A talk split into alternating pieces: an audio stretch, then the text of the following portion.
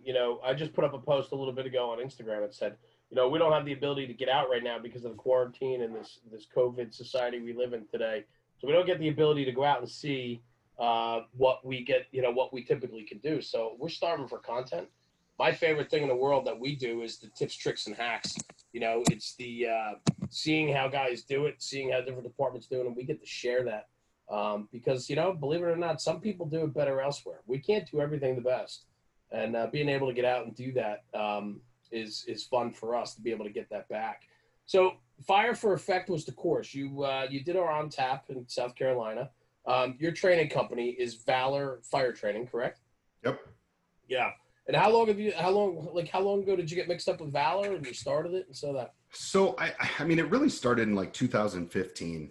Uh, you know, I started uh, writing articles uh, and I got some online stuff through fire engineering. And uh, then I started kind of going out and just doing local stuff and stuff around the Midwest. Uh, and then I had a friend of mine who was also an instructor who said, Hey, you should just kind of turn this into a company. And uh, originally it was more of, I don't know, I mean, it was just more of a formalization type thing. Yeah. Um, but it really solidified what we were doing and kind of what we were about. And so uh, I went through like 15 different name ideas and a bunch of different, uh, you know, logos. I did all that stuff. Um, but the core concept has always been the same. And whether we were Valor Fire training or whether it was just a group of guys and gals that were going out and training, the content the classes have evolved and we've come out with more stuff um, to be able to present. And so, yeah, I mean, it started around 2015, but we really didn't start going with it officially until like late 18, early 19. Gotcha. And you're traveling all over the country, correct? I mean, you know, you're based out of Kansas. Yeah. Right? But uh, but your training group and yourself, I mean, you've been uh, you've been all over. Yeah, I've been all the way down to Miami Beach. Uh, I've been down to Texas. I've been to Oklahoma. I've been to Nebraska. Uh, I've been to Portland. Uh, when I did the FireX talk with uh, Mike Snodgrass. Yeah, Rob, was that the same one? Oh, Rob's disappeared on me. But was that the same uh, the same year Rob did it? Rob did last year. Rob Rob did last year. I did the year before that. You were out the year before. Yeah, I heard it's a pretty interesting uh, conference. Yeah, a lot of yeah, that's a cool. Good, a lot of good words being spoken. Rob, we're talking about Portland. Oh, uh, Fire X Yeah, it was very yeah. interesting, interesting experience, and we got to meet some pretty cool people. So we got we got Mo Davis. That's that's the biggest win. Mo, Matt Atkins. Well, that guy is man. I'm telling you. Eddie I, from I, uh, Charlie Ten. Yeah, yeah. So, Dave, what? Give me a little rundown, man. You are a firefighter paramedic in Kansas, right? With Edwardsville, Kansas, right? Yeah. so yeah. Yeah, go ahead, man. Give me give me some backstory so we can start chatting more. Yeah, so I got into the fire service in 1998. Uh, I started out as an explorer up in Nebraska, and uh, then I got my EMT uh, in 2005. Or no, I'm sorry, I got my EMT in 2003, and I spent two years working for a private ambulance service up in Nebraska. Uh, and then got all my fire classes, got my paramedic in uh, 2005, and I moved down to Kansas City. Uh, and I started working full time EMS because when I got into the fire service as an explorer, everybody was telling me, hey, man, if you want to get anywhere in the fire service, you got to be a paramedic. And I thought, okay, that's cool. Uh, so when I became a paramedic finally, I thought to myself, I don't want to be good at the first 10 minutes until the ambulance shows up. I want to be good as a paramedic. So I decided to spend, I told myself I was going to do it for like five years. I'd be a paramedic on an ambulance and get some experience, and then I'll, I'll switch over to the fireside. And I volunteered uh, on the fireside right. during that during that whole time. But um, fast forward like 15 years and I was still in the ambulance. so you got, you got on in 98. Was, was it fire based EMS back then? So no, so Lincoln, where I was an explorer, uh, they didn't go. Uh, it was a private ambulance service called Eastern, uh, and then it became Rural Metro, and then the fire department up there took over in 2001 after I'd already moved uh, okay. out of that out of, out of the area. So um, I was up in Omaha uh, doing stuff up there. So uh, but yeah, I mean, it was, I, I, grew up around, they had ALS engines. And so in the firehouse, there was always a paramedic and I got to be friends with a lot of them. Uh, and that was kind of their ticket was, Hey, if you want to get anywhere in the fire service, you got to be a paramedic. Yeah. Yeah. Rob, how come New York's not, how come, uh, how come we don't do that in New York state where you are? What's that? The, more the ALS programs? Yeah.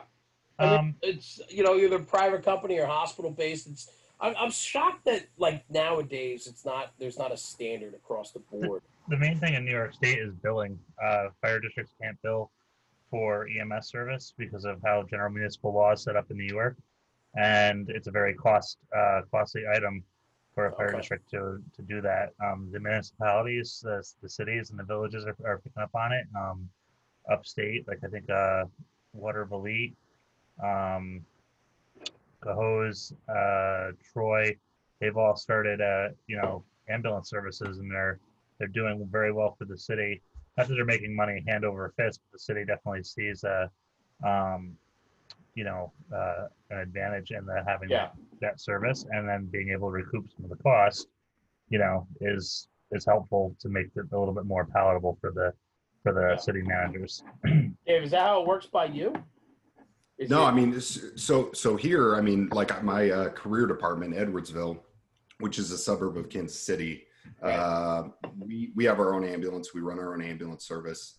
Uh, there are multiple fire departments that run their own ambulance services uh, around the metro.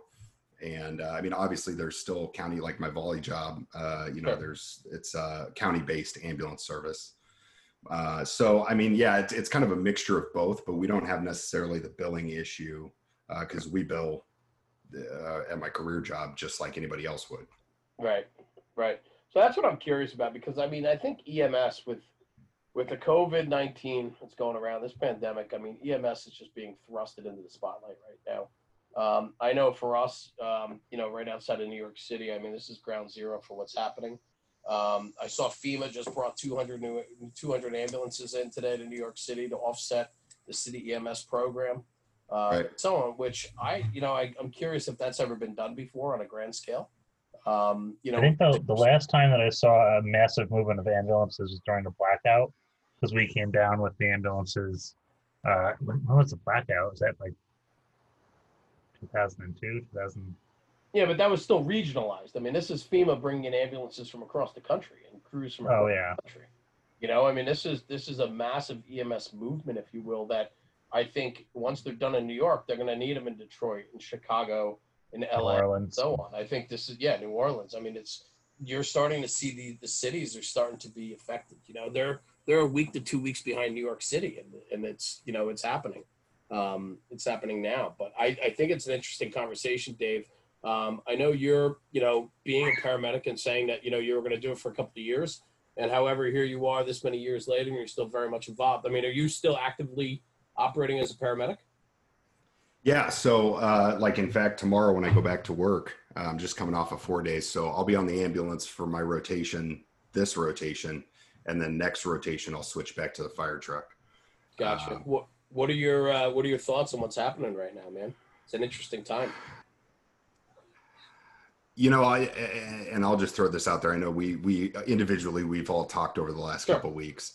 Um, I I wasn't doing so great when this first started. Right, um, I had a ton of anxiety. I was I was struggling really bad. Did you Um, Did you? Let me ask you. Did you have a realistic picture in your brain that what's happening today was going to happen? Yeah, I didn't. yeah, I didn't. yeah. Uh, not at all. I was joking three weeks ago. I was joking about this and how I thought it was being blown out of proportion. I mean, I was I'm not caught off guard, but the severity of this now, um, and the fact that I know people that are literally on respirators because of this right now. Um, in three weeks, man, it's an eye-opening experience for myself. So I'm, that's why I'm asking these questions because people that are in this business, I really want to know, you know, what your take is and and if you saw it coming. I mean, you had anxiety leading up to this. I guess you you had an idea. Yeah. So my my anxiety, and I and I talk to my wife about this a lot. She and and and for those of you that are watching this on Facebook Live, I'm I'm pretty much an open book, so you're going to hear a lot of stuff that uh, maybe other people probably wouldn't talk about. But uh, three weeks ago, when this thing first started blowing up, uh, my wife came home, and I was sitting on the couch, and I'm just bawling. I mean, I was just crying. And she came walking in, and she was like, "Oh my God!" She's like, "What is wrong with you?" And I was having like a full blown anxiety attack. Really? And yeah, oh yeah, oh yeah. And and she came over and she was like, "Is this about this corona thing?" And I said, "Listen, I said I'm I'm not worried about the virus. The virus scares me, and I'm scared because we didn't know a lot about it. We didn't know if it was Right. airborne. We didn't know if it was Right. you know, particles or droplets. How big are the droplets? Like I'm trying to research this shit. And I'm like, okay, so, you know, is it 0.5 microns or is it 0.05 microns? I have no idea. But the virus itself didn't scare me. What scared me is that if you look at some of the data that was coming out of all the other countries, uh, you know, the healthcare system's getting overwhelmed, the EMS services are getting overwhelmed. Um, you know, I'm looking at a very real fact, whether it's Kansas City or New York or Chicago or Boston or whatever, like I'm going to have to potentially go and, and look at somebody and say, I can't take you to a hospital because all the hospitals are full. I'm sorry, you're having a stroke. Sorry. Or we show up with a, a, a cardiac patient who's having a heart attack and the whole ER is full and everybody's shut down and I can't get them to a cath lab. And so I think it was just very overwhelming. Uh, and so that's what I explained to my wife. I said, I'm not, I'm not scared. I'm not freaking out because of the virus. I'm, I'm overwhelmed at all the input that I'm getting of what could potentially happen. And I don't think it's as bad as I thought it was going to be necessarily, but I think it's worse in other ways. So, I, um, I'm, I'm taken back by, I, I really, nobody ever had that conversation to say, it's one thing for the hospitals to be overwhelmed it's another thing for the average person to understand. And again, I'm not I'm not an EMS guy. I don't I don't do EMS. I don't look at ambulances. Like it's just not my thing. And um and I I'm never even thought of the fact that God forbid on the fire ground, one of my guys gets hurt, right? Fighting a fire, right? right. Or the ER is going to be able to take in a trauma or, or one of our firefighters that goes down. Then that that put it into perspective for me, right? That really painted the picture of like what the hell's going on. Is the fact that you know all the pop-up hospitals they're building are not for the COVID patients; they're for other medical emergencies. Right. Puts it in perspective. Well, yeah, and, and and if you look at the, a lot of the and, and and I will say this in in discussions that I've had with people around the country, you know, the military, some of the military hospitals, the pop-up tents, things like that uh, you know, they're good at trauma and and that's what they do. That's their shtick. You know, right. in combat they do trauma. So, sure. you know, having a trauma center in a soccer stadium that you can take your trauma patients to, it's doable. But never in my life did I think that I was ever going to sit there and go, okay, hey, take this gunshot victim or take this car accident victim to the Sporting KC Park in Kansas City. Now, I don't know if it, I don't know if it'll get that bad. It, it might not. Right. But for you guys, that's a reality right now. I, I wanted to find out from like Pete and Julie or any of the other friends that I have that work EMS in the city, like when they start bringing in patients to the U.S. Navy ship, uh, hospital ship Comfort. Because like I was like, you know what, what's that? Like how, how do you get, how do you do the turnover there? yeah, yeah, they, they didn't talk about. They didn't talk say, about that. Permission to come aboard, sir, ma'am, whoever's yeah, there at the gangway. Go for a dock. Mm-hmm. Yeah, this is the stuff that they don't talk about on page 65 of the EMT book. No. I don't think they talk about this anywhere. I mean, and that's that's the thing, and I think we're writing the script as we go. Hey, I, what has been frustrating for me with this whole thing is, and I we've all talked about it a little bit, but like, um, my my employer, the Fairview Fire District, was prepared for, uh, and we kicked into high gear from the 2014 West Africa Ebola outbreak, and I don't understand how like we bought all of our supplies and we kept our supplies up because of that. That was pretty scary, right? Like people were like, "Hey, you have this disease. It's like it's uh it's gonna kill you. You're gonna kind of bleed out from everywhere, and it's kind of a miserable thing." If you saw the movie Outbreak, it's we think it might be like that, except without the cool uh, actors. Um, I'm a daisy cutter, hopefully. but uh, where like for me i want like where did all that equipment go? Because like they were giving us take home kits at one point like you know whole full Tyvek suits and everything like keep this in your car in case you have to come to a you know a site somewhere and and then put this on. And it all like where i don't know just disappeared got thrown out maybe i don't know. So dave you go back to work tomorrow you're riding the ambulance i can only imagine that you're going to be confronted with um you know you're gonna be you're gonna be confronted with uh, probably very similar uh, uh, symptoms and calls of uh, probably elderly and people exhibiting signs of symptoms of COVID. Um, you know, for yourself as as the guy that's transporting and sitting in the back of that ambulance and so on. I mean, I have to think. You know, you're hearing a lot of stories about um, you know, coming home to your own family and, uh, you know, dealing with that struggle. Um, maybe you can hit on that a little bit. You've been doing this a long time. I mean, this isn't your first go around, but, but this is something new that I think, um, probably has never really been discussed amongst the EMS professions to the extent of what's happening now. Right. So it, eh, I was having this conversation. Uh, what, what is today? Tuesday. So Sunday, I was having this conversation with a friend of mine. You bring up a really good point. So you know, it's kind of like for anybody that's ever gotten stuck by a needle, right? You have that, you know, oh my God, I just got stuck by a needle. And it doesn't matter if it's an 80 year old grandma or, you know, a 20 year old crackhead. You got stuck with the dirty needle and you have all these thoughts that run through your head. Um, and so as you go and you and, and, i've only had it happen a handful of times uh, in my career but you know you go and you get your blood tested and then you have to go back um, luckily all my sticks were were ones that i didn't have to get on antiretrovirals we were pretty sure that the you know person didn't have anything and they didn't have any health history um, but anyway when you look at this this is completely unknown right like i don't know that i got stuck with a needle so I have faith in my mask. I have faith in my my my. We have Tyvek suits, um, but you know I have I have faith in my gear. But what if I have a leak in my mask and I don't know about it, and then I come home and I give it to my kids? Right. Um, so our our department, uh, both on the volunteer side and the career side, uh, we've enacted some pretty stringent rules. We're civilian close in, civilian close out. We're not allowed to take our work clothes home. Um, we're cleaning the stations twice a day. We're uh, washing bedding every day when we get off shift. We have bags, and then the oncoming shift puts on gloves and they go wash the stuff. Um, or we'll put it in the washer and they'll take it out after it's clean. But we're doing all these things to try to prevent that.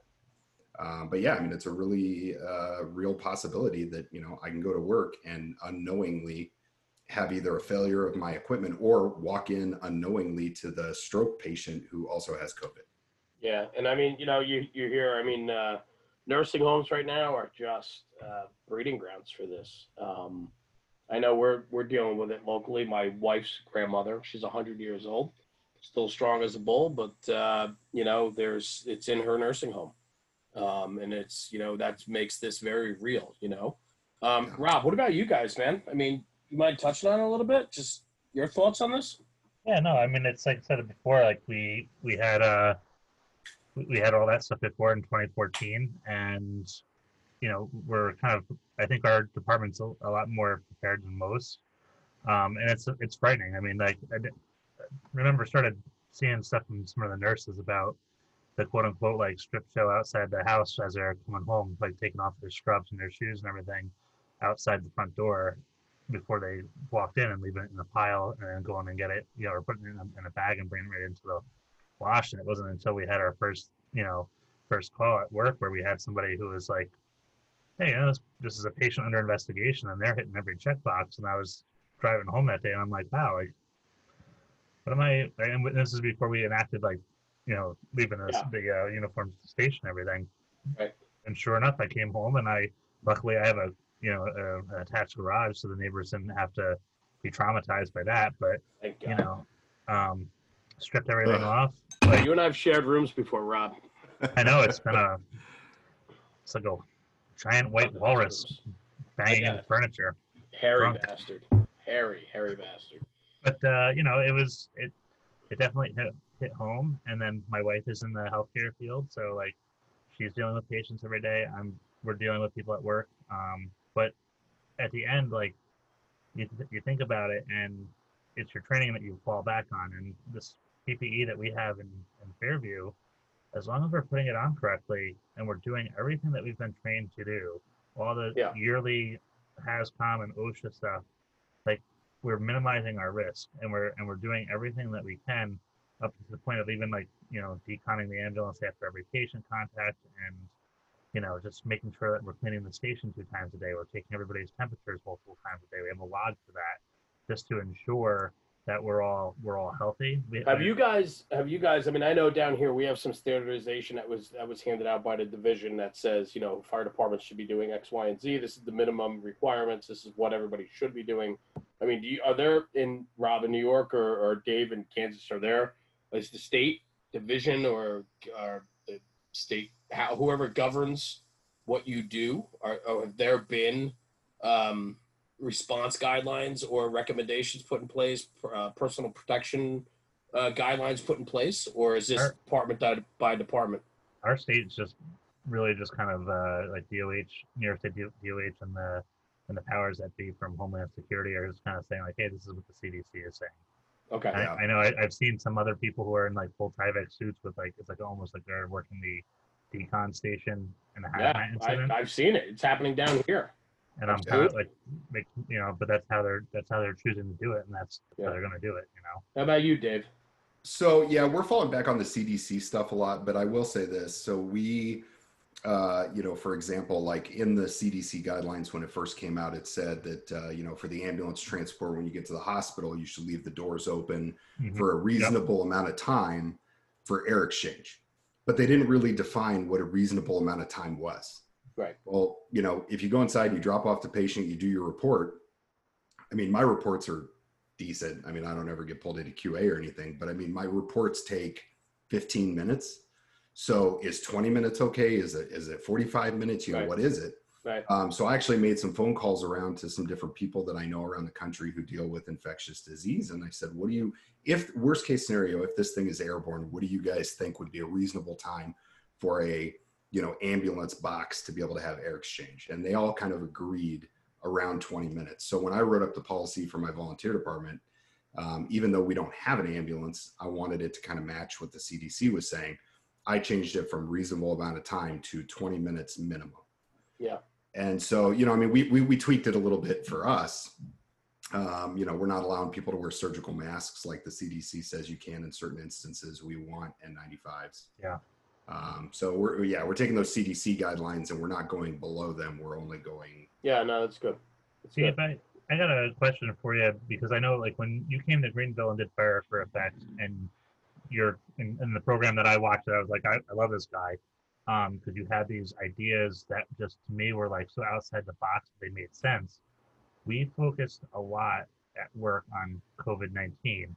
And the other day we actually did like three hours of fire training and it was just that breath of fresh air because for once we weren't really thinking about what we were going to bring home to our families or what was going to put us in a in an ICU or just give us a really bad cough and you know depending on whatever you know fate but um how does like do you have any ideas of how a department like Jeremy's got a situation now where Franklin Lakes they don't want guys really hanging out they probably have isolated members coming in to check the rigs every week and you know you don't social distancing how do you do it in a drill but how do we keep members on an edge so that we're still thinking about the fire service and we're still providing some kind of training in the midst of this crisis because fires are still happening. We had a there was a second alarm apartment fire in Beekman today in Dutchess County. So Let's somebody talk tried- about that. That is so much more exciting. But anyway, go, Dave. So- Sorry. No, you're right. So, so yeah. So, I mean, it's it's it's okay. I'm going to give you two answers because one's for the career side and one's for the volunteer side. So, uh, on the volunteer on the volunteer side, we're a lot like that as well. We don't want people hanging out at the station. We've canceled our meetings. We've canceled our trainings. We're communicating through email or text messages or phone calls. Sucks. Um, it does. It really does. And I know that's that that message has been echoed across all the states of all the people that I've talked to. Like people are still getting in arguments with their training officers saying, "Hey, we have to cancel training for this month."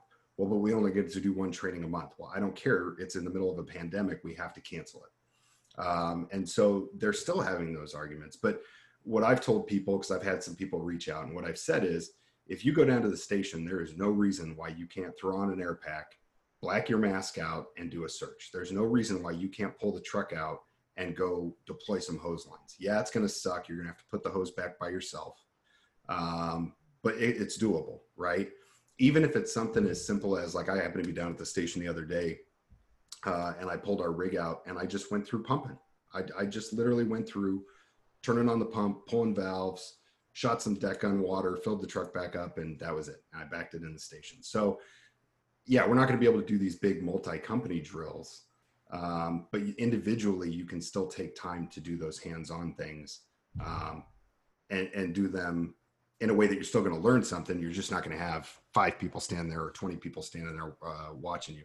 On the career side, you know, we run five guys at my station. There's two on the ambulance and three on the fire truck. Uh, we're still doing training. You know, we're still going out and we still go pull hose lines. We still go do EMS training. Um, we still go drive around and do pre-planned stuff. So I have to think that's going to be ending very soon. I, I mean, you mean going out and pre-planning or going out? no, just going out, going out. I mean, you know, because I'll tell you why. Like for us, right? Perception is everything. And you know, when when the state of New Jersey is telling us that you know no more than four people are together at one time, you know, when when people drive by and see a, a group, whether it's the fireman training, so like we've eliminated all of that. Like it, it's crazy. It's gotten to the point. Like I was talking about this the other night on another podcast we were doing, and it's it's of a great concern for me that the longer this thing goes, the more detrimental it's going to be to the fire service. And I'm not just the training side, but I'm just talking about the brotherhood, the aspect I mean, guys sharing meal, sitting across the table with guys now. You know, there's departments that you know, career departments that want guys separated even while they're working. Right. You know, like there's, it's it's really swung in a in the total opposite direction of everything that we know from going out and doing meal together from picking up meal coming back and cooking together right to going out and running pre-plans or running the district or building inspections or stretching lines or just doing a simple company drill, all that stuff's been put on hold in my area. I don't care what department you're on, everything's on hold. We can't do any of that anymore. And the problem is, like, even on the volley side, it's call response only. So, other than that, man, you're not at the firehouse. There's no meetings, there's no camaraderie, there's no training. I mean, we train a minimum of four nights every month in my volunteer house. Usually it's up to like six times a month that we have company training, right? All that's gone. And part of that company training is not just the hands-on, but it's also the camaraderie. Like I only had like I talk to four or five guys in my firehouse regularly that are like my good buddies, but I know 40 guys and I'm friends with all 40 guys. But because they're not in the firehouse and I'm not there, we're not connecting. And then you take the kid that's on the fence, you take that kid that's a good fireman, and now we make him disappear for two months. He starts to lose, like the, the junior kid, the young kid in the firehouse that is impressionable we might lose them because we don't we're, we're limiting our exposure now and and to me that's a scary thought it's very it's very i think what's happening is super de- detrimental to fire service whether career or volunteer. And it's not just the health issue it's also the other impact. It's just like society the economical impact is going to far surpass the health impact of this. Right. i mean I, I firmly believe that but that's my opinion you know? But i think the same thing's happening on the fire service too Sure. Well, I, and I think not to not to disagree with you. I, I agree that you can disagree with all you want. I, you're not going to hurt my feelings. What, no, no. I mean, you you bring up a good point because you know when we and and you know okay, so like in New York State, you know, a lot of fire halls have the the bar. You can hang out. You can do your thing. Um, you know, that's not a thing anymore. And so you know, but the one and and this is what has kind of brought me back around from the first couple, like the first four or five days of the of the whole outbreak thing. Um, when I wasn't doing okay and I went into work, guys knew, and the guys on my shift knew. Uh, I got called into my deputy chief's office, and of course, we were sitting six feet apart. But he said, Dave, I got to talk with you. And I said, okay, what's up? He goes, the guys are worried about you. The guys on your shift are worried about you. And I said, okay, what's up? And he said, they're just, you know, you know, and I was holding it together at work. I mean, I'm still showing up. I'm still doing my job. I'm still going and doing my thing but I wasn't acting right. And so they were worried enough about it that they didn't want to talk to me. They wanted to do it as as a collective. Um, and so he actually walked me back in and, and I talked to everybody and I said, you know, here's what's going on. I'm worried. I'm concerned. You know, they said, well, normally you're joking around and you're funny and you, you know, you're always happy and laughing and you haven't cracked a joke or laughed or done anything in like three shifts or four shifts and we're trying to figure out what's wrong with you. And I said, Well, I'm trying to figure out why you guys aren't freaking out. Like I'm over here freaking out, but you guys are just like, ah, it's a normal Tuesday. Um, and so we had that discussion on the volunteer side. I had guys reach out to me. Hey man, I haven't heard from you. You used to call me every other day. Like, are you okay? Um, and so I think there's those little glimmers of hope that there's still a brotherhood and there's still people that are reaching out. Um, and for those of the people that are watching on Facebook, anybody else that's going to watch this, I mean, look for people that are struggling because at some point we're all going to get it. It, it. might not be now, it might not be uh, in a week, but at some point it's going to overwhelm all of us in either the pre-hospital setting the fire setting law enforcement um, and, and, i thought i was doing a pretty good job of keeping it together but obviously i wasn't because you know i got called out which i'm glad i did. I mean i needed to be. Um, and i went and talked to someone and you know. I think it's i think it's interesting how you know it's just a it's a good indication or it's a good conversation to have about how everybody handles things differently. Um, like I said previously, I mean, three weeks ago, I was joking around and thought this was a waste of time, and it was uh, being blown out of proportion. Um, fast forward to today, and I have family friends that are on respirators, and we have people that are dying. Um, we had a young firefighter die today in New Jersey that was uh, yeah, from uh, complications of the coronavirus. So it's happening, um, and it is affecting us. And you know, if you if I were to tell future Jeremy three weeks ago, you know today what's happening, I would have never believed it. Would have never believed it a million years. But it's a it's an interesting time, and I'm glad. I thank you for sharing your take on it um, and just opening up a little bit personally about the experience. Um, I will say this: this interview is all about um, you, really, and so I don't want to dwell. I mean, I know the uh, coronavirus is, uh, you know, it's prevalent, and we're all dealing with it, um, and so on. But I also want to talk about you, though. Um, you know, we like to have guys on the show and girls on the show that, um, you know, really represent the fire service and have a lot to offer. And we want to share that story and get that story out. Um, I mean, Dave Mellon, man, you've been doing this since '98. Um, I'm curious. I sat through. We did our on tap. I want to just get back to it a little bit. We did our on tap down in South Carolina. Um, we had a small crowd. It was an intimate setting. it wasn't one of our bigger ones that we did. But I'll tell you the value that came out of that show. Um, or that event, right? Your your lecture was fantastic. Um, I really enjoyed it. I picked up a lot of um, good things, a lot of a lot of nice training nuggets that came out of there that made me think. Um, sit back in my chair and just like digest it a little bit. Um, can you talk about Fire for Effect just a little bit about that about that lecture you did that night and basically what it's geared towards and maybe one or two nuggets for the people that are watching or listening, just the yeah. things that you've learned or things that I think are standout. I'd love to hear about. It. Yeah, for sure. So the the the whole concept behind Fire for Effect came out of where I started from in the fire service and and where I've ended up now. So when I started uh, in the Explorers, and if anybody isn't familiar with the Explorers, it's an extension of the Boy Scouts. So it's like you know that you learn about occupations. They have them for law enforcement and uh, a lot of different uh, uh jobs but uh, you know we, we got to put on the bunker gear we got to go to the training center we got to do some stuff but when i got into fire class uh, at a community college you know we were going into brick buildings we were burning couches and chairs uh, and i can't tell you if there was maybe a tire or two that got thrown I'm on sure there. we've all been there absolutely yeah yeah yeah i mean it was it was it was a long time ago but that was kind couches. of the norm i mean yeah, I mean, it was like, oh, cool, a, a, a, used couch. Throw that in the back of the pickup and let's go burn it at the training center. So, when we went and fought fire, I mean, we were chasing then, fire. And then we burned a pickup truck after it. Anyway, good. Right, and so so we were burning when we were burning, we were chasing fire down hallways. Right. Um, we were doing uh, attacks and searches simultaneously, and I talk about it in the fire for effect class. But you know, I was lucky enough that when I started out, it was in the era of belt-mounted regulators. Um, three quarter boots. Bunker pants were around, but I mean, people were saying Boston was still wearing, Chicago was still wearing three quarter boots. We had open cab rigs. I used to ride around in an open cab rig and stand up in the back. And so I got exposure to that, which was great.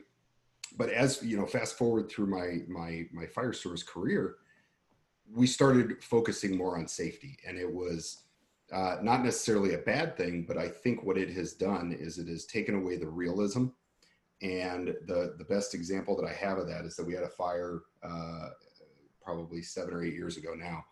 But uh, this firefighter, who was a really good dude, really, really, really good firefighter, had a ton of effort, um, ton of ambition. He went through fire class. He had gone through the state training with the burn trailer, which was all gas and fake smoke. And the first actual job that we got, he came out and he looked at me and he goes, "Dude, I can't do this." And I go, "What do you mean?" he goes, dude, I can't do this. He goes, I literally couldn't see two feet in front of my face. It was hot as shit. I thought I was going to die.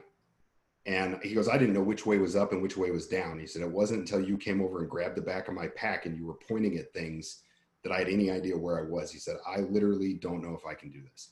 And I was like, what are you talking about? I mean, yeah. it, it, just was so mind blowing sure. to me.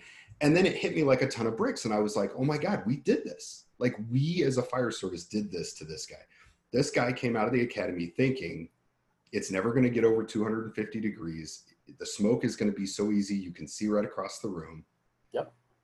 And so, what the class kind of morphed out of was how do we bring back that realism without sacrificing safety? Because a lot of firefighters have, have given blood during training and it was completely unnecessary. Well, I want to so, jump in there, Dave, real quick, because we were we were in Greenville's fire station with the deputy chief of the city, and that was one of the things he said to you was like, well, how do we do realistic fire training without those training scars and hours of paperwork and injury? And right. you had a really good response to him on that. And I don't know if you remember exactly what you said, but like, I mean, like he, he pretty much, because it was almost, it was a very professional challenge of saying like, all right, so you want to do realistic fire training, but how, you know, how, how, how, how do you get there? Because he clearly didn't want to like not that he didn't want to do it, but he was just he was he was on that administrative mind track of being like, all right, we're talking about things that are going to get guys hurt, and it, but I don't think it's like that, you know. No, and and I if it, and remind me if I said something different than what I'm about to say, but my normal response to that question because I get that from chiefs a lot. We've almost gotten shut down when we do the hands-on portion of Fire for Effect. We've almost gotten shut down several times from different agencies because and it wasn't even during the class it was when they heard about what we were going to do. Um, they were scared because it was outside of what they normally do. And so mm-hmm. my normal response to that is do you want to do it safely and do it right and prevent your firefighters from getting hurt on the fire ground? Or do you want to be really safe during training and somebody's going to get really hurt or fucked up on the fire? Ground and and i think that was probably something yep. more political um, but yeah, I mean, we went to a fire conference, and I won't name the city, but I mean, it's a major metropolitan city, and the the division chief of training came over and was like, "Hey, I read your guys' class description. You guys have your 1403 plan. I don't know if I'm okay with this. You know, you guys are talking about doing searches ahead of the line with live fire and pulling out mannequins and doing all sorts of stuff." And so we we we discussed it, and we had about a 20 minute discussion, and they finally said the only way that we'll let you do this is if we have our staff involved. I said, absolutely, grab a pack, let's go. And about 20 minutes, 30 minutes into the first evolution, I got training officers from this department who all I can see is this. And they're going, man, this is awesome. This is so cool. We've never done stuff like this. You know, we've never done searches ahead of the line while there's fire blowing down the hallway. So it can be done safely. And we do follow all the NFPA rules. Um, but we get people in situations that they're going to find themselves in in in the real world so that when it happens in the real world they're not surprised. This is this is a very interesting conversation for me because uh, you know reality is reality man. Um, you know i don't care what training we do it's not going to prepare it doesn't it doesn't set you up for the actual real deal um, you know, I went through a lot of those training burns when I was younger, where we were burning tires and couches and whatever, and we got ourselves or acquired structures or acquired structures. Of course, yeah. I mean, we in New Jersey it was very tough to ever burn an acquired structure. Not saying it didn't happen, but it, it was very few and far between. Um, but even in a brick and mortar on a on a training ground, you throw a couple tires and a couple couches in there, and fuel it with some pallets and hay. You get a hot burn you get rollover, and you get dark, dark smoke, and uh, and that will at least prepare you for similar conditions to uh, reality, if you will. But my thing is, is that how do you, how do we are are we? It's not. I don't even think it's the safety aspect. I mean, that's one thing, right? Nobody wants to have to go through the the monotony of you know paperwork and all the nonsense on the back end. If somebody twists a knee doing a jumping jack, it's three days of paperwork, right? But and then especially if you're in a IDLH environment and somebody gets hurt, I'm sure it's even tenfold. I haven't had to do it. I don't want to ever do that, right? But my point is this: is like, is it so much that, or is it just more complacency that it's like we're checking the boxes and we move on? Oh, I think. And if we're, and if that's the case, Rob, then the conversation really needs to come down to the training academy and the instructors, and are those people there really at the being a detriment to the new guys instead? Because the new the new guys don't know any better And so, are we being a detriment to the next generation? Are we not providing the realistic opportunities that we could because of complacency or laziness? I, I think after Lairdsville in New York State, when they hung that chief on the NFPA standard and said, "Yeah, I remember that industry standard," and we're gonna we're, we're gonna like criminally charge you with the with the death of these guys. I, I know for me, I, I, at least to me in New York, a, a huge training shifts uh, happen because people are like, "Whoa, if we if we screw this up, we can go to jail," and I don't want to go to jail because I'm not going to make it in prison. I get right. that. I get and that, but, I, but I, I think that I think that was like the start of it, and then like like we always talk about um like the the safety nannies that are out there and like those who can't do teach or become safety officers or drive a safety culture that's almost to the point where it's um like a tolerant thing so like I, I think it just gave gave them the, the green light to be like all right let's make this route super safe and and it's you know, the fire department's not a super safe thing. You know what? Well, it, go ahead. Go ahead Dave. No, so, so so you guys bring up good points, and and you know the the things that happen, and I've read a lot of NIOSH reports where you know just stupid, stupid, stupid shit. I mean, burning a fire in a barrel on the first floor and sending people upstairs. You know, it just and then the fire got out and, and trapped them upstairs, and they burned up in a stairwell. Uh, you know, there's there's tons of those, and and those are horrible. But when you look at and the, the type of stuff that we're talking about as far as fire for effect you know, everybody loves talking about the lube thing. So let me touch on that real quick. So, you know, every time I go and I, I go to other departments, I find their rescue dummy. And the first thing I look at is what do they have on it? Right. Um, and every single time, almost every single time, it never fails, uh, hardly ever. There's a, a webbing or a harness or big pull loops or something so that they can drag that mannequin around. Right. So, for any of the guys that are watching or any of the gals that are watching, I've never had a victim ever in my life who was wearing a full blown hasty harness that had big pull loops that I was able to get out, right? And so knowing what I know from being a paramedic and having discussions about, you know, things that we've done in the past and experiences that we've had, I said, okay, so if we do find a victim and they're burned up, what happens to the skin when they get burned? That's coming off. I mean, it's it's slipping, sliding. Yeah, yeah, yeah. It starts sloughing off, right? Yeah. Right. So so I sat back and I thought to myself, okay, so how am I going to train people to realistically be able to drag a mannequin when the skin is sloughing off? So we tried like 15 different things. We tried like saran wrap, so that when you pull on the on the rest, because we had to rescue Randy, the plastic one. Um, but you know, when you tried saran wrap, and that would get hung up because of the friction. And then what we landed on was, and, and Rob always jokes that it's Vaseline, but we actually don't use we don't use Vaseline. We use KY. And what we do is we'll get KY gel and we squirt it on there and we, we move it around. It's water soluble. So if it gets on your gloves, you can take your gloves and run them underwater and it comes out. It's not a big deal. Um, stay away from the warming stuff because that just is weird. And no, you don't do the hot cold stuff. Yeah, no, we don't do the hot cold stuff. But like just literally like generic Asking for a friend. Yeah, exactly. Oh, we get this cool. I can't tell you how many questions we get. But but no. So what what it ended up doing is Pick that, that it, off the list here. Yeah, yeah, yeah. My phone's going to start blowing up here in a minute. People are going to be like, "What?" So, but no. So what we what we found out though is that it, it was pretty realistic to what guys had experienced in the past as far as victims that were burned that they couldn't get a good handle on. So um, one of the true testaments to that was that I talked to some guys down in Oklahoma City, and they had a victim who they were having a hard time getting out, and they were they had the they had the victim up to the window, and it took you know five six tries to get the victim up and out and so now Oklahoma City at their training division, they're they're doing that. They're training with the the lube. Yeah, no, it's a um, good play. It's a good play, and that was part of your part of um, what I enjoyed about the Fire for Effect uh, class that you did was the fact that you had a, just little nuggets like that that I've never really heard before being discussed, um, and and it really was eye opening on a, on a couple occasions. Um, I, I do want to just get back to this though too. Uh, you know, we talked about you know comp- complacency and laziness versus safety.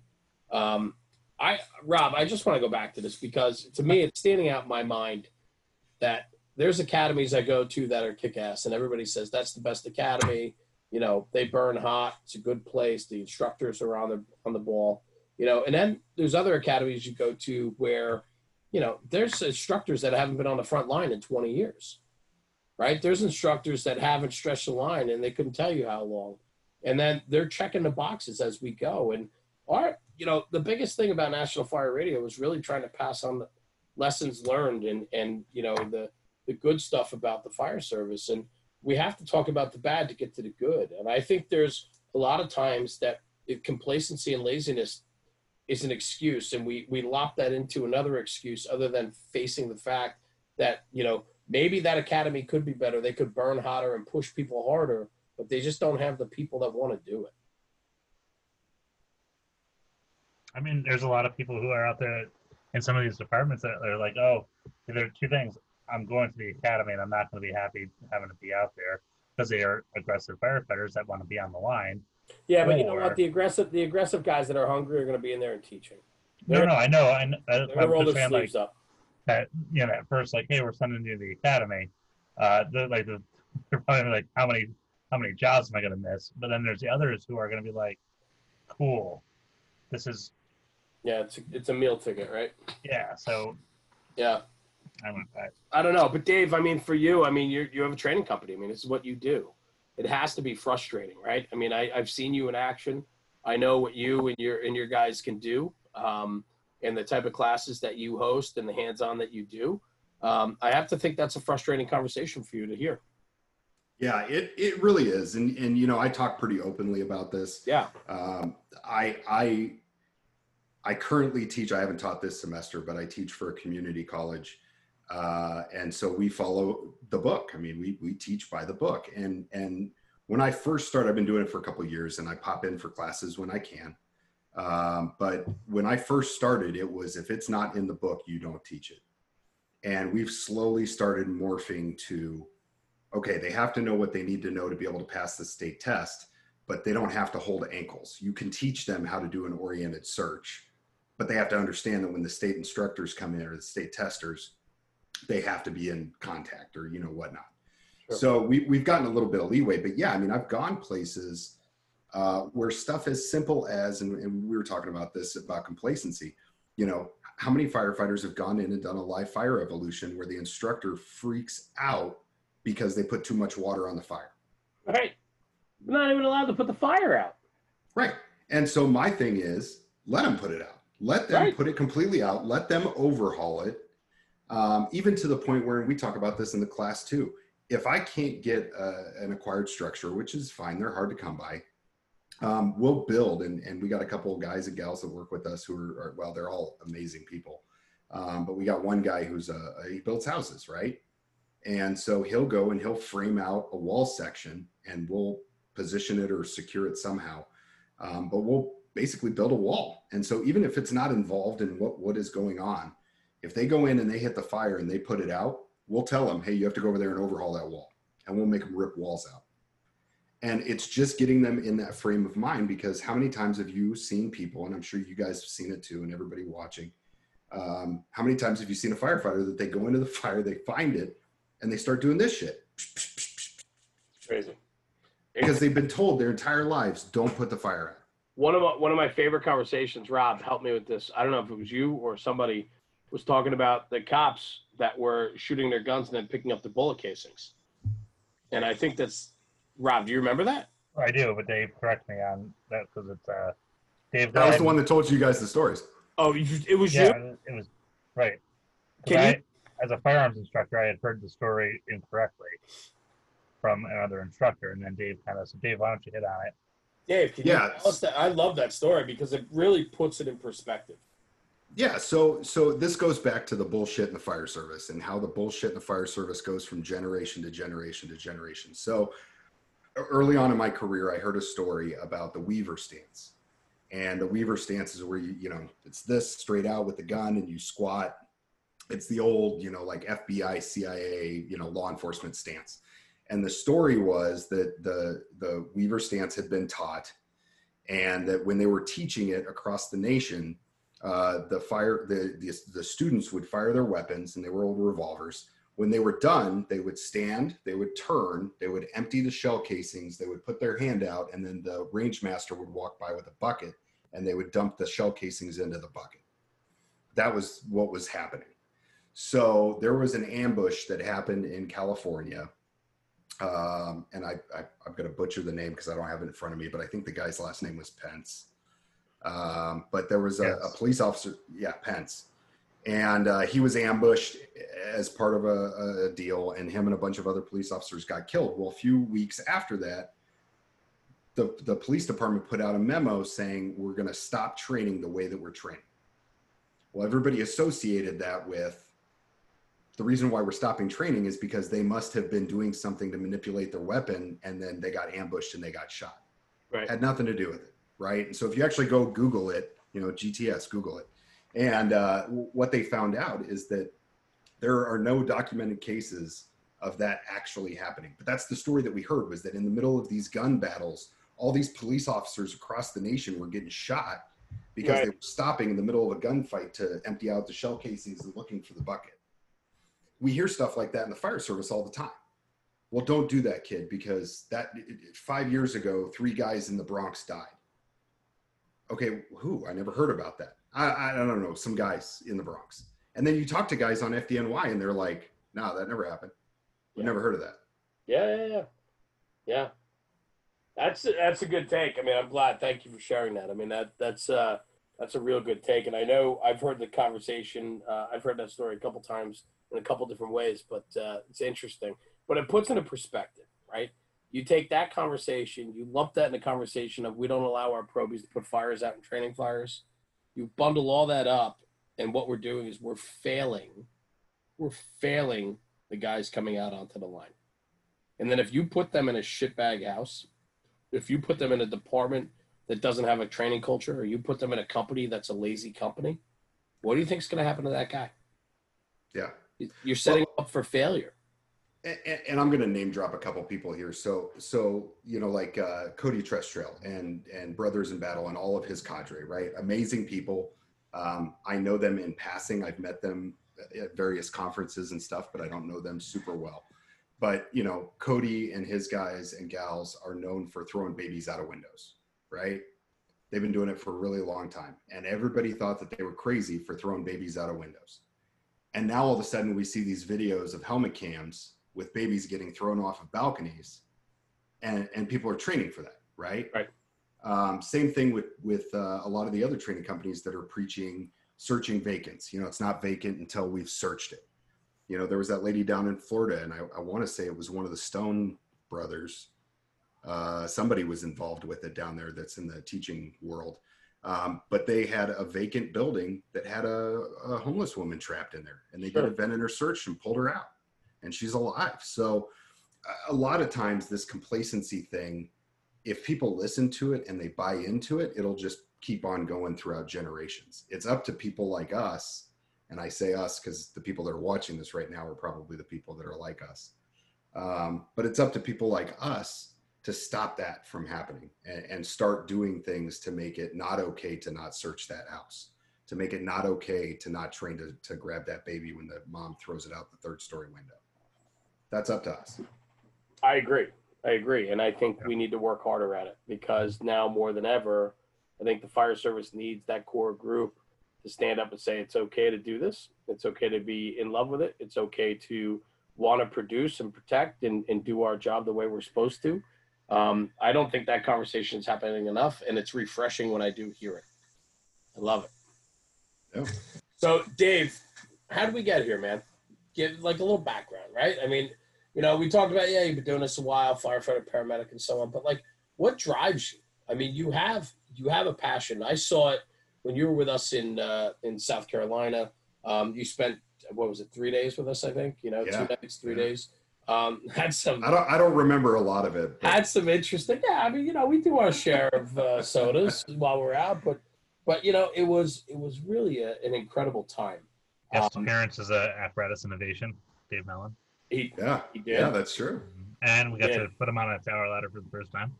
Yeah, that was. I got to ride the seat. I got to ride yeah. the seat. That was great. Yeah, Uh, just remember who let you do all these things. All right. I know. I know. I'll never But forget. no, I listen. Where I'm going with this is very simply this, right? Like, how'd you get here? Why? Why? I mean, I watched your passion. I watched you were you're very much like us, and I know how I am when I get to a firehouse, man. I'm like, can I look at your trucks? Can I do this? Can I do this? And I'm like a little kid off to the races. And I was watching you when you were spending your time with us, and you're very much the same way. And I love that because I love surrounding myself with like-minded people. So, um, but how'd you get here? I mean, why? Why do you have this passion? Why are you excitable? Why, since 1998, when you when you got involved? I mean, I, I'm trying to do the math in my head real quick, but what is that like 22 years? 21 years. Yeah, 20, almost Yeah, 22 so- years. So you know, tw- over 20 years, and you're still excitable, and you Yeah. still want to bring something. Why? So I, I think a lot of it, let me back up. So when I was four, I told my parents that I was going to be a firefighter. And my mom loves telling this story. My dad passed away uh, six, seven years ago, but they both loved telling this story. I came home one day from school and I told my mom, uh, you know, hey, I want to be a firefighter. And, and she said, I came inside from playing, whatever it was. I said, I want to be a firefighter. And they said, oh, okay, cool. You know, next week he's going to want to be an astronaut. The week after that, he'll want to be the Right, right, right. president Right. and I never gave it up. I just never gave it up. And I'm the first generation firefighter in my family. There are no, I can't find I can't find anyone else in my family that was in the fire service. So um, I grew up loving it. I grew up being excited about it. Um, and for me personally, not only do I like the job and the things that go along with it, but I like the the I like learning things about everything. So, like for example, uh, you know, if Elkhart Brass comes out with a new nozzle, I want it, right? And I don't want it because it's cool. I want it because I want to know how it works.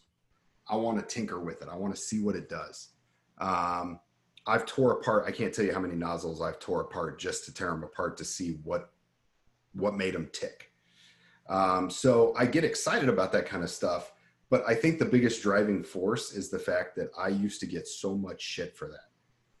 All through growing up, I mean, that was I was the nerdy kid who just loved fire stuff, and not like, not like arsonist, like I'm gonna go start fires and you know stuff like that.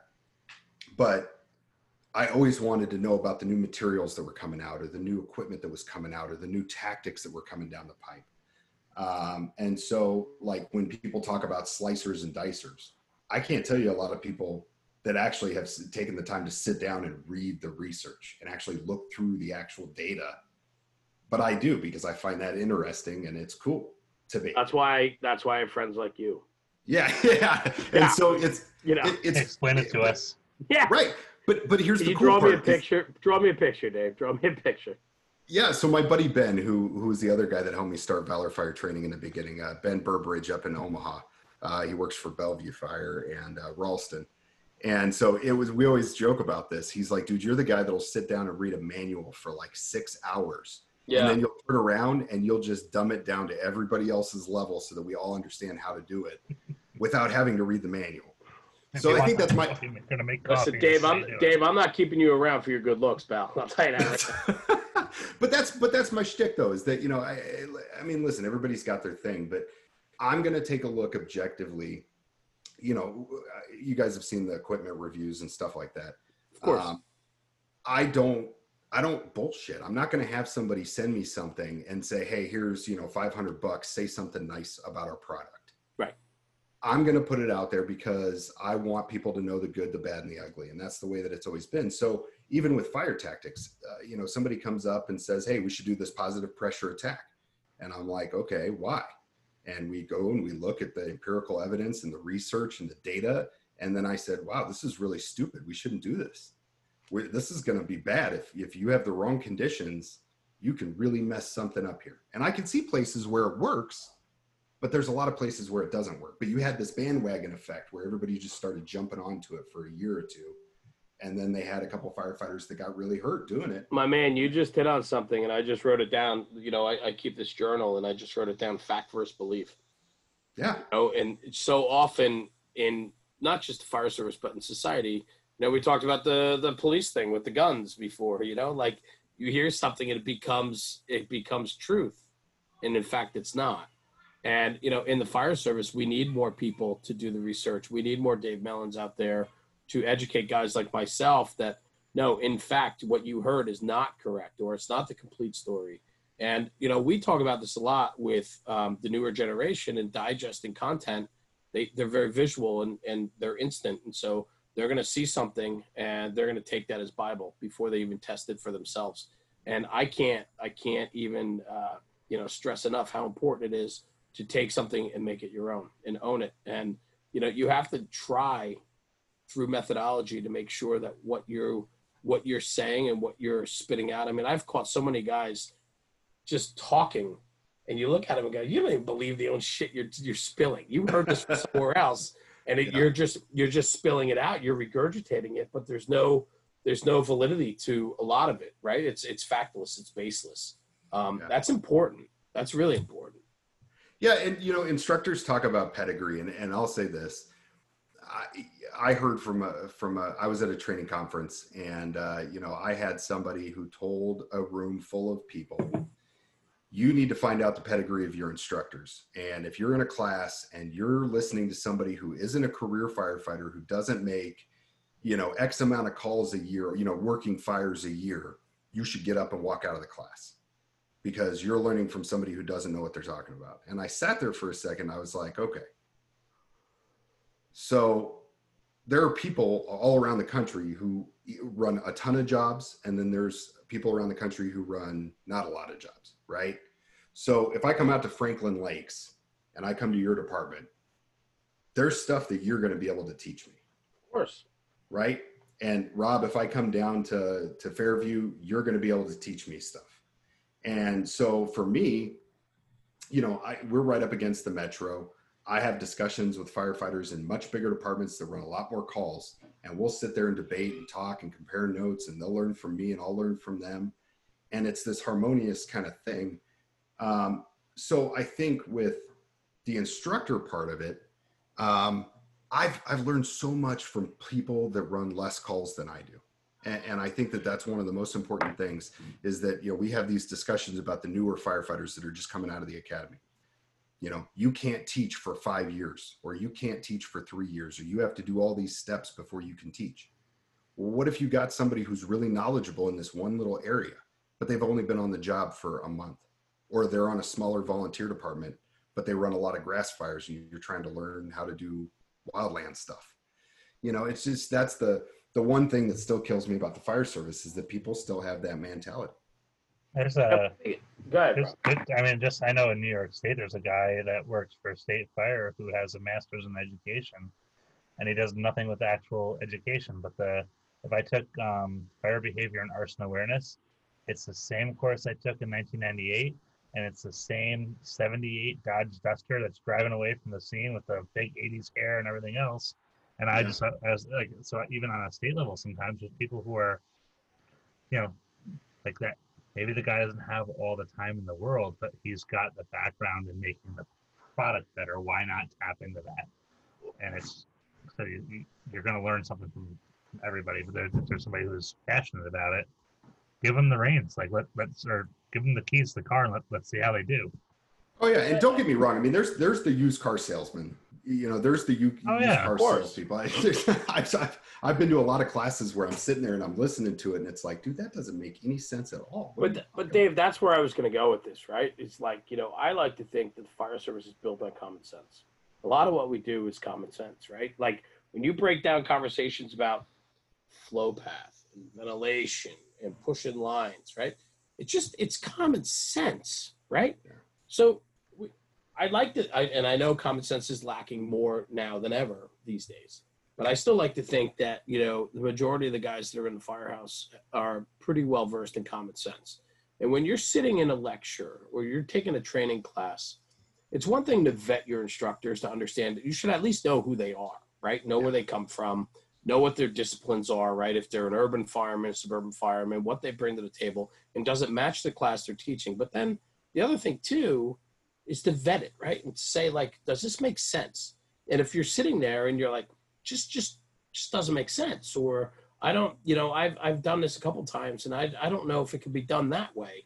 Like you have to digest it and use your own feel to understand if it works for you. It might work for them. It might not work for you. But the other thing too is, is he full of shit or does he know what he's talking about? And listen, you could be a 20 year man in the busiest fire department in the world. Doesn't mean you can teach. Yeah. It's fact, right? I mean, it's just it's it's fact. And, and I look at that like when we went down to Burning in the Bayou, uh, we, we posted a video of Eric Hankins doing the engine company portion of the class of cosine advancement. And I, I got him saying something at one point, and I was like, hey, this is a really strong point. Like, we, we put it out there. And probably what, within 20 minutes, Eric himself got on and said, hey, like, uh, that was not my material. I was passing it along. This is who it was. This is, right. so like let's give the credit where the credit's due. Well, it's doing the right thing, right?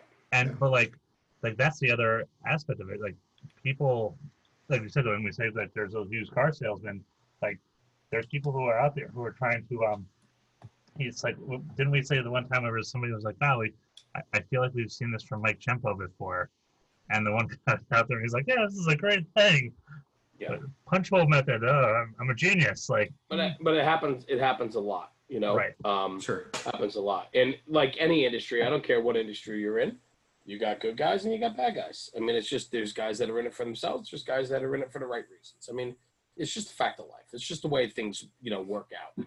Um, but Dave, where are you headed, man? What are we doing? Valor fire training. Where are we going? You got um, you guys locked up. You got a lot happening. I mean, this COVID gotta be it's got to be tough.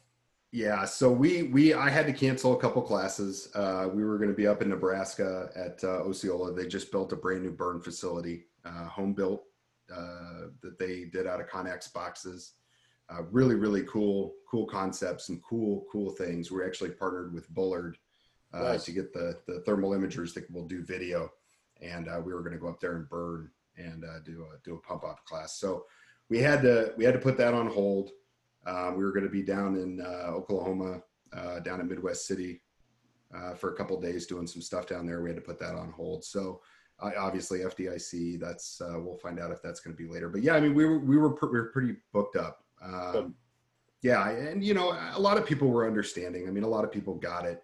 We actually backed out. I shouldn't say back out. That sounds horrible.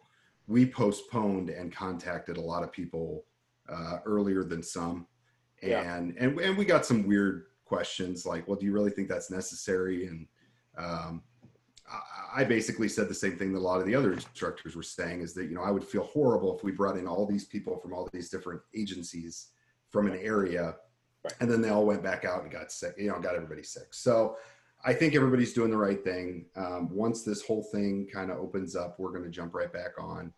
Um, I've been working on doing some video content. Yeah. Um, so talk about that a little bit because, you know, I mean, that's, that's what we talk a lot about. And, and I, I try to, um, I try to, I don't know, uh, pep talk. I try to, I try to talk up the importance of branding and and self marketing because you know this day and age, man, this this whole internet thing um, does wonders for um, the guys that it belongs to, um, meaning the guys that have something to bring to the table.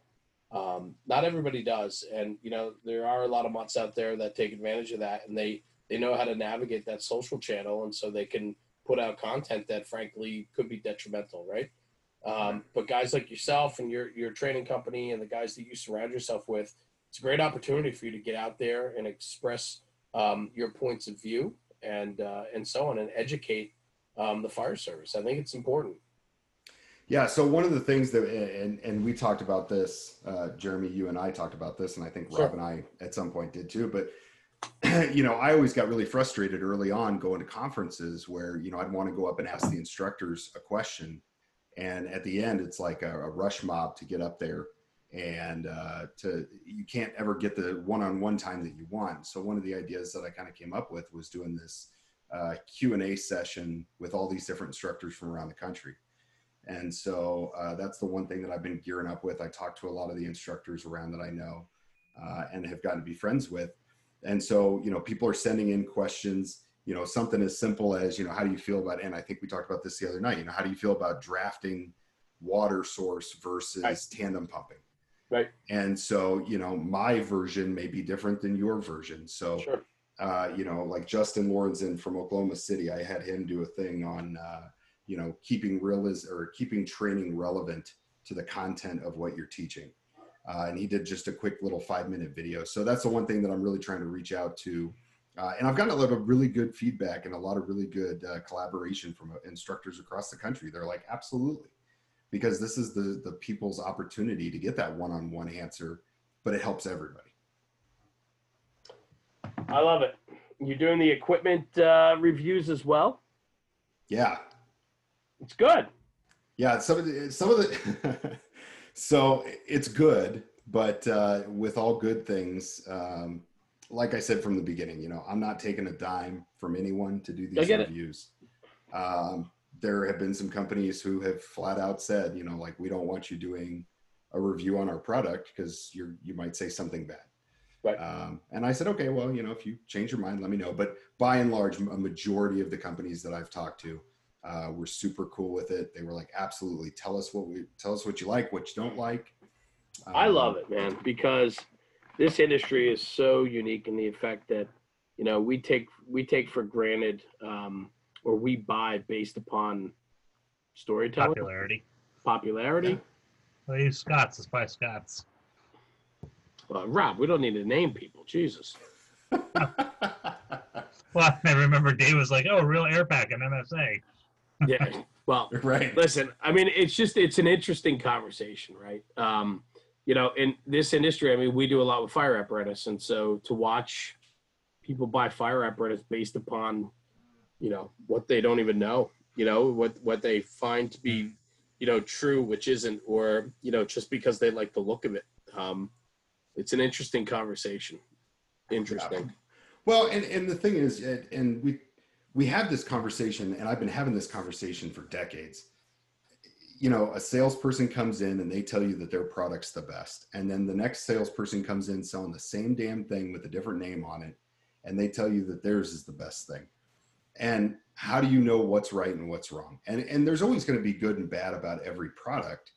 But what I found is that unless you really dig down into the nuts and bolts of it, um, you're not going to be able to find out until it's too late. And, and that's what I love. That. Yeah, you're, you're the guy. What, you read you read the catalogs. You read right. the uh, you know you read the fine print. You know, so who yeah. else is better than to do reviews on equipment that potentially could save my life? You know, potentially could uh, you know save my put my department in a good spot by giving them the the ability to buy the right equipment based on the right review. Plus, not in a training company to back that that review up with. I mean, to be able to say like, hey let me see your thermometer. I'm doing three classes next week. I'd love to give it a go. I mean, that's kind of a there's a little bit of a difference in turning it on in your uh, in, in, your living room and pointing at stuff versus going into a, a burn building and uh, and not only uh, using it but like capturing some of that fire for effect stuff. Guys, uh, you know, right. pulling that mannequin out in the uh, in the KY. Well, and that's the thing is that you know I'm never going to do like a you know endorsement for KY. I think that would be a really jacked up commercial. But it. I I. But if they want to, please contact David Mellon from Valor Fire Training. Dave, I, I think I, I would be up for that. Dave, I think I could spin that for you. I think I can make it work. mm-hmm. I really do. My, the way my brain works, I think we're we could work something out. I'd love sure, to see that. Well, but like the so I'll use this as an example because I've already talked to them and they're cool with me, you know, pimping out their stuff and talking about it. But like the the Vanguard MK1, heard tons of things about it, good, bad, otherwise, you know, whatever. And so we we got a couple pairs and we tried them out. Um, and we found some things that we thought maybe could be improved on. And by the time I actually got to talk to the owner of the company, I said, you know, hey, we're going to do this review. Are you cool with it? He goes, yeah. And I said, well, here's some things that we thought of that we feel like could be a little bit better. And he kind of laughed and he goes, we already have the prototype of that exact glove that you're talking about out in the field. We're testing it right now. That's so. So it was cool because they're actually listening to you know other firefighters and so i was able to talk about that in the review um, but yeah we're not going to do we're not going to do reviews on stuff that we don't use you know and that's the thing is even if we even if i don't have it at my job even if i don't have it at my volunteer department we're going to bring it into valor fire training we're going to use it in training as realistically as we can for a couple months and then Great. we'll tell you what we think about it good good awesome well, that's fantastic, brother. I mean, this has been uh, this has been a good go. I mean, you know, we're friends outside of all this, so we we yeah. chat and uh, and so on. So it's kind of funny because you know we were talking with Pete and Julie from Rush the Bus, which is one of our other platforms, and uh, which you know, I mean, you've spoken, Yeah. you've been a part of it, um, and so on. But they always interview the the guest before the interview. So when the interview starts, it's always like they already like know the backstory, so they're not asking the questions because they already know. Um, and I feel that with you tonight. I feel like, man, I hope we hit on a lot of good things for you and Valor Fire Training and Dave Mellon and what you bring to the table because you offer a lot, and uh, I'm proud to call you a friend. Um, but also, I think you bring a lot of great stuff to the fire service. Um, being able Thanks, to spend those couple days with you in South Carolina really summed it up for me to to know what type of guy you are um, and what you bring to the fire service. And when I said it before about being excitable, it's ex- it's it's fun to be around people that still get excited about the fire service, and I think you very much do that. And uh, I thank you for tonight um, taking some time out. Um, you know, you're roughing it. I saw you saw those pale legs before, so I know you got a pair of shorts on, just hanging out in your house. Yeah, there they are. Oh yeah. But I mean, you know, this time, you know, I, I wish you, you know, much safety and love from from here. I know you're going in tomorrow, working, and you know, and so on. And I just, I'm, you know, three weeks ago would have never been concerned about any, you know, concerned, but not, you know, and uh, and today it's a concern. Um, and so when I talk to guys and, and friends like yourself, man, um, I wish you much health and safety. And uh, I thank you for tonight. Um, we've been going for a while. And uh, I just want to say you're always welcome back, and we're going to get you to do another on tap for us. Uh, you know, when we're allowed to do them again. Uh, that's a whole nother conversation. You know, Yeah. but um, you know, but Well- thank you. And uh, go ahead, brother. What were you going to say? No, no, thank you. No, I mean, you guys have been awesome. You guys have always been uh, uh, great friends, and and I think, you know, there's a couple things that I wanted to say. So first off, I mean, everybody, and and I mentioned this earlier. If people are tuning in now, I don't, Rob, how many viewers do we? Have? How many people are actually watching? Like five four four Four. four? And- Okay. Got any questions? Anybody popping up any statements? But uh, I talked about it before, but I mean, as we move through, I mean, this is going to be a pretty brutal next two weeks. And I was, I've been watching all the press conferences, and like I've been keeping track on on the data. Um, it's going to get bad. shit off, man. Yeah, and and you know, I've gotten better about it. I, meds have been helping. I, meds have really been helping me watch those press conferences. But here's what I'm going to ask for anybody that's watching this: is just keep an eye on your friends, keep an eye on your coworkers. Um, if you see somebody kind of acting abnormal, uh, you know, reach out to them. And you know, that's my. I got two concerns. One, this is going to be extremely mentally taxing on all of us in, in the emergency services realm, in addition to the hospitals and the law enforcement and all that. But um, the other thing is that people are staying home, and I know I've talked to a lot of firefighter friends around the country that they're running more fires, they're getting more jobs. We've had a lot of rescues that have been happening here lately because people are at home when they would normally be at work. So, um, as much as it sucks right now because we can't train, keep that in your in the front of your head that you know a lot of these places that we're going for fires they're going to be occupied Sure. um, and we and we need to do it. But but but I mean, you guys are in the thick of it, man, and I really hope uh, you know you guys are staying safe and healthy and all that good stuff too. Appreciate that, brother. I really do. Um, and you have an open invite anytime.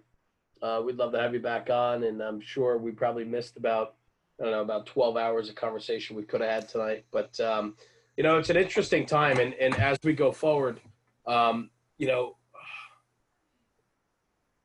the the podcast will last. These these last, and you know, five years from now, somebody goes back and listens to some of the older content you know this is this is a conversation about the coronavirus. And and it's an interesting time. And i it sounds you know we have a lot of back and forth on it in the in the first part of this podcast. And i didn't want to take away the time of learning about you and your story but it's very much affecting everyone today. And so i just wanted to say that um you know that it's an interesting time and i'm i'm interested to see when we look back on this and you know uh, you and i and, and rob you know crack a cold one a couple of years from now and talk about oh you remember that first time?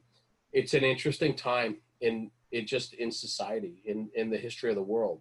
Um, and never before have we had to deal with something like this. So um, everybody is making sacrifices and everybody is feeling the uh, the effects of this. And so um, i thank you for taking time out to sit with us tonight just to just to chat as friends it's it's kind of reassuring and you know sometimes it's it's needed just to catch up a little bit, especially during times like this. So I do appreciate it. Um, and obviously, when we sign off, we're still going to be chatting after this. But you know, it's just it's good stuff, Dave. And I wish you nothing but you know the most success you could possibly have with everything that you're doing.